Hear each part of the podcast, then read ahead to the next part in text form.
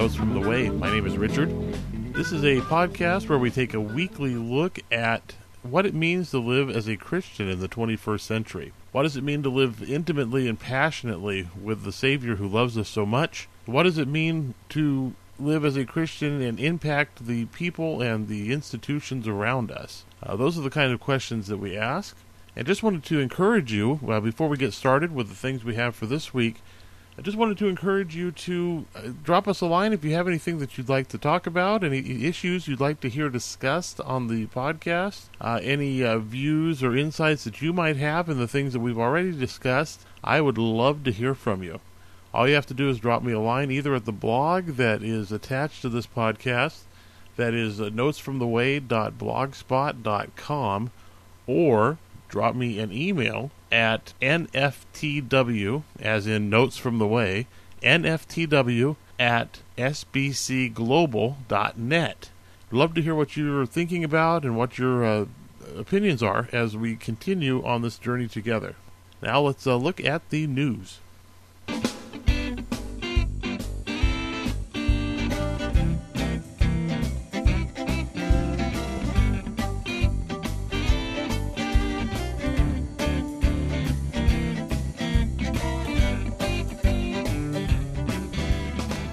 Okay, and in the news today, we're just going to look at one story and just have a little commentary about what's going on at Willow Creek. Been a lot of things uh, going all over the place. There's some videos of the pastors at Willow Creek talking about the fact that they did an inventory over the last few years to see how effective they're being reaching people and uh, helping people to grow in their faith. What they found in their surveys is that they're not being nearly as effective as they think they as they thought they were originally the executive pastor there, a man by the name of Greg Hawkins, uh, believe he said they started in, in 2004 surveying the people in their congregation to see you know what they're getting out of the programs. Their idea is, of course, that you make uh, you have programs there that help people go from being unbelievers uh, to being fully committed followers of Christ. And uh, these programs help you move from one level of faith to the next, basically. And what they found was a lot of the things that they were spending millions of dollars in doing were not things that people were uh, using. And some of the things that they weren't putting much money in at all were what people really wanted. And their uh, their response to this has been to just start asking some fundamental questions about what they do. And of course, you know, Willow Creek has been one of the most influential congregations in the church in North America. Uh, a lot of churches have followed their model of being seeker sensitive, meaning that you uh, you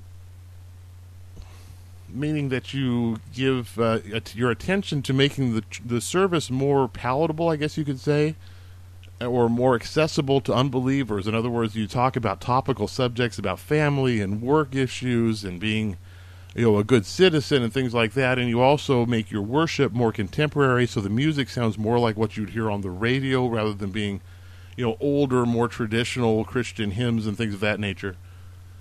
Um, i was a little concerned about some of the things i heard. I just want to read the last uh, paragraph or not the last one of the last paragraphs uh, from a video by uh, greg hawkins that i'll actually put on my uh, my blog that goes with this podcast Here's what uh, Greg Hawkins has to say. He says, Our dream is that we fundamentally change the way we do church, that we take out a clean sheet of paper and we rethink all our old assumptions, replace it with new insights. Insights that are informed by research and rooted in Scripture. Our dream is really to discover what God is doing and how He's asking us to transform this planet. And that is a, a great goal to discover what God is doing and how He's asking us to transform this planet. I think is a terrific goal the only thing I want to question and ask about, and I'm, I do not mean this in all to be critical, because for even for a church like this, of this size, any organization of this size, to make this uh, statement that what we've been doing for the last 30 years hasn't been working like we thought it would, that's very honest and very, very bold to come out and say something like that. So I applaud that. My hope would be that they would go about it a little bit differently because all these insights have come from not an exploration of what the scripture says we should be as the church, but these insights come from surveys done of their congregation. And you know, there's a real focus on the congregation, a real almost as the customer in uh, seeker sensitive churches. And I think there's a danger in that because, you know, there is a, an element of deception that goes on even in our own hearts as Christians because of the sin in our lives. And so sometimes what we want is not what we actually need. Um, and so when they say that they're going to uh, rethink everything and it's going to be informed by research, I'm hoping that what they'll do will be informed by Scripture and rooted in Scripture, as they say, and what they'll start taking a look at what does God say about these things. Because I think there's a fundamental uh, disconnect here, which is that if you have programs, and what they said was that the people that were most faithful and most committed to Christ in their congregation were the ones who were most dissatisfied with what the church was doing. Which I found fascinating because it's really true, I found in my life and the lives of people I know, is that if you have people that aren't growing, who are sitting in your churches, who aren't growing, who aren't uh, thirsting and hungering after Jesus, it's there's a problem. And I'm not going to say that someone's saved or someone isn't saved, but I do know that people who are genuinely committed to the Lord are people that you can't keep them away from Bible study. You can't keep them away from prayer. You can't keep them away from uh, sharing out of their lives with their neighbors and their families and their friends. And people around them know it and they see the difference. And those people are what Bill Hybels called in an earlier book of his a contagious Christian. And it seems like there's a disconnect there where we say, okay, we've got to have, we've got to plug people into these programs, and we've got to do all this, this, and this for them, or else they're not going to grow. And I think, in a sense, what we're doing is we're looking at a human way of helping people grow to be more Christ-like. When really, what happens is when a person is saved, the Holy Spirit takes hold of them, and they will grow no matter what so it just um, you know it's just something I want us to think about the fact that it is really easy for us to trust in programs and to trust in the things that we can do and not look to see what the Holy Spirit would have us to do because it's a lot harder sometimes to trust the Holy Spirit than it is to trust a program or a set of principles that we've found are popular with uh, with our consumer base, if you want to call it that, but anyway, I just hope that Willow Creek, and like I said, I applaud them for being so open and honest with what's going on, and that the fact that they've been doing all this stuff for so long, and they're so big and they're so influential, and now they're saying this isn't working. You know, I really applaud that. That takes a lot of uh, of guts to be able to say that. But I hope that as they relook thing, at things, that they'll go back to not just go back to their customer base, to their congregation, but that they'll go back to Scripture and look from uh, from just from the very beginning because you know what the point is not what kind of songs we sing on Sunday morning. It's not so even so much what kind of teaching, although the teaching I think needs to, we do need to go back to a more biblical look at how we teach the Bible. But the point is that when the Holy Spirit grabs hold of a person, he is going to begin that good work in us and he's going to bring it to conclusion. So I hope that what we see at Willow Creek and what we'll see hopefully in churches all over this country is a return to not just looking at what people want and what they find most satisfying, but to ask the question, what does God want? What does He find most satisfying? Because in the end, that's how we're going to be the church that God wants us to be. You know, that's how we're going to find out what God is doing. That's how we're going to find out what He's asking us to do to transform this planet. And I hope that that's what they'll do at Willow Creek. Now let's look at what God has to say to us this week at the Scripture.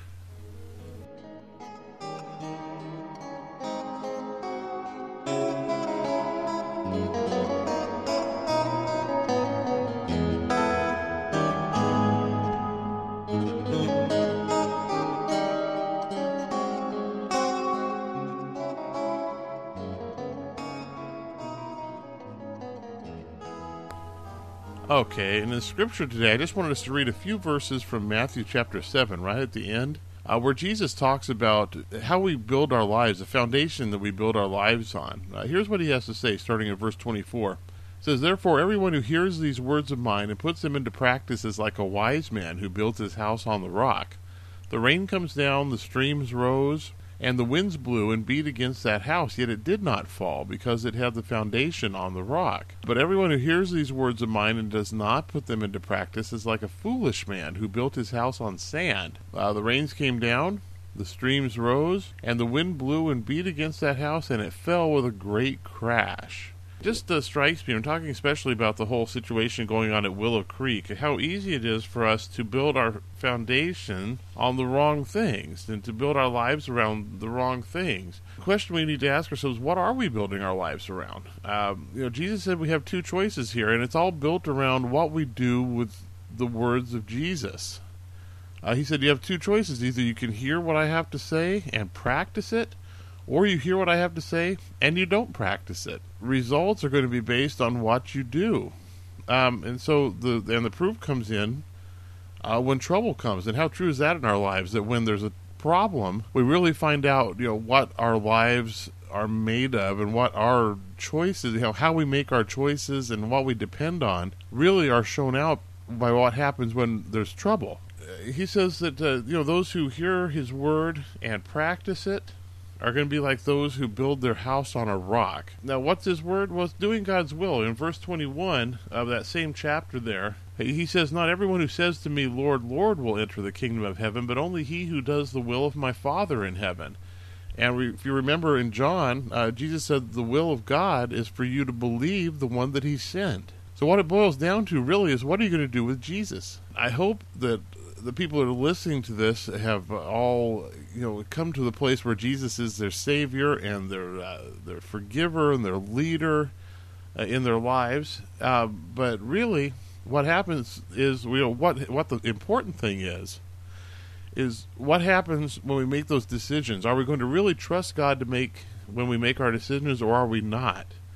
And if we don't put into practice what Jesus said, Jesus says that if you don't do that, then when trouble comes, there's going to be disaster. Your whole life is going to fall apart. Uh, and we see that all the time. People who, even people who think that they're believers or who tell people that they're believers, and, and I'm not saying they're not uh, saved, but they haven't built that foundation on the rock of Jesus. And so when troubles come, they have nothing to nothing to support them. And uh, you know, sometimes in churches we find that out. I'm going to say in maybe in the the Willow Creek example, they're finding that out to some extent. Uh, that when you know they got right down to it, that the foundation that they had built the ministry on wasn't really doing the work that God had called them to do. And my hope for them, my hope for every church and for every human being for that matter, I hope that we can build our foundation on what Jesus had to say and put that into practice. And I hope in our, our personal lives, our individual lives as believers, that we can do that same thing. And really, what it comes down to, if you look back at what Jesus had to say here in Matthew chapter 5, 6, and 7, that whole Sermon on the Mount here,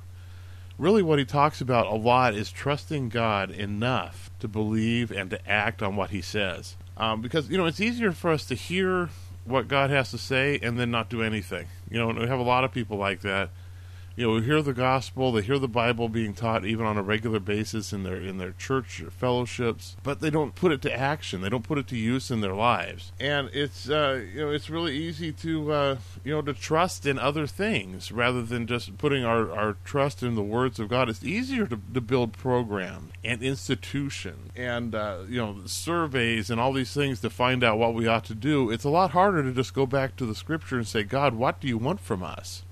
But yet that's what he expects.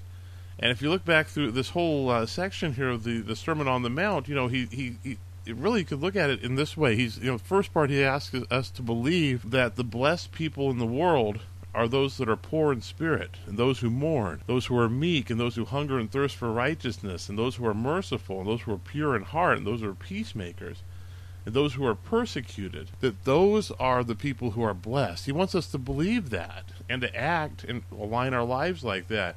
And you can go all through the Sermon on the Mount and see and look at it. You know, what is God asking us to believe and to act on? It's an amazing uh, thing, to, an amazing way to look at these uh, these verses here. You know, He wants us to believe uh, that He's the fulfillment of the law. He wants us to believe that He that God wants us to pray. He wants us to believe that God wants us to call Him Father and to see Him as our Father, not just as our God, as our Judge or whatever, but as our loving Father you know, he wants us not to worry. He wants us to lay up treasures in heaven. There's all these things. He wants us to uh, to come to him and seek him and to knock and to expect him to answer and to give us the things that he needs.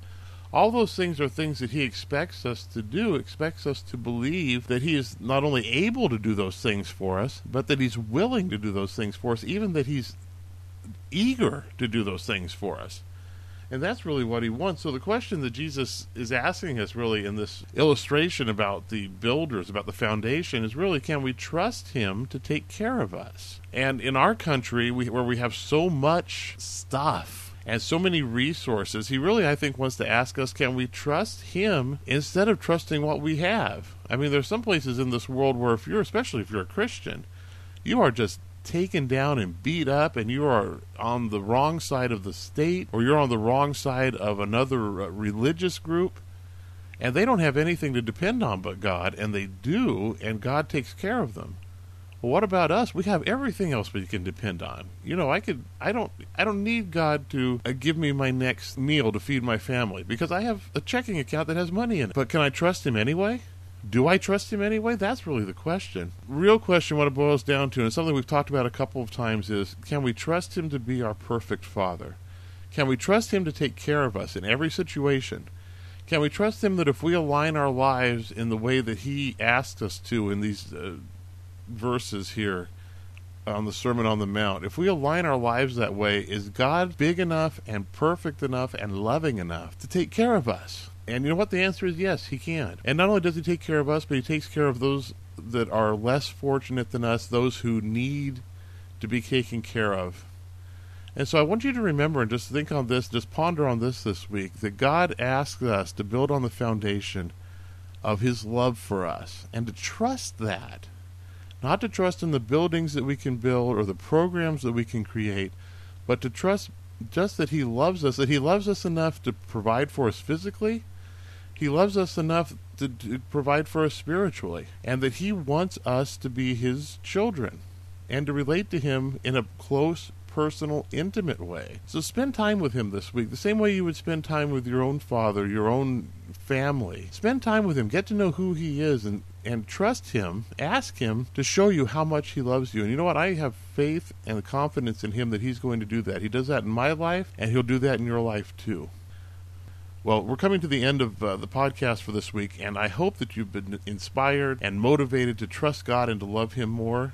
I just want to ask you to join with me and to pray for those believers, our brothers and sisters who are in countries and areas where it's not legal or it's not uh, fashionable or it's not advisable in a lot of cases to be a believer. We have a lot of countries, a lot of areas in this world where it's actually dangerous to be a Christian, and pray for them as they need our prayers, they need our the protection that the Holy Spirit can provide, and just pray that their witness will be so great and the love that God shows them will be so great that they win over even those people that are so dead set against them. Because uh, there's so many places in this world where being a Christian is just not a good thing, where it's not uh, acceptable at all. And just we need to pray for them. Those of us that are, can believe and trust and worship freely need to remember the places and the people where you can't do that. Anyway, if you have any questions, comments, anything like that, drop me an email at nftw at sbcglobal.net or join me at the blog site, which is notesfromtheway.blogspot.com. Look forward to hearing from you. And until next week, God bless.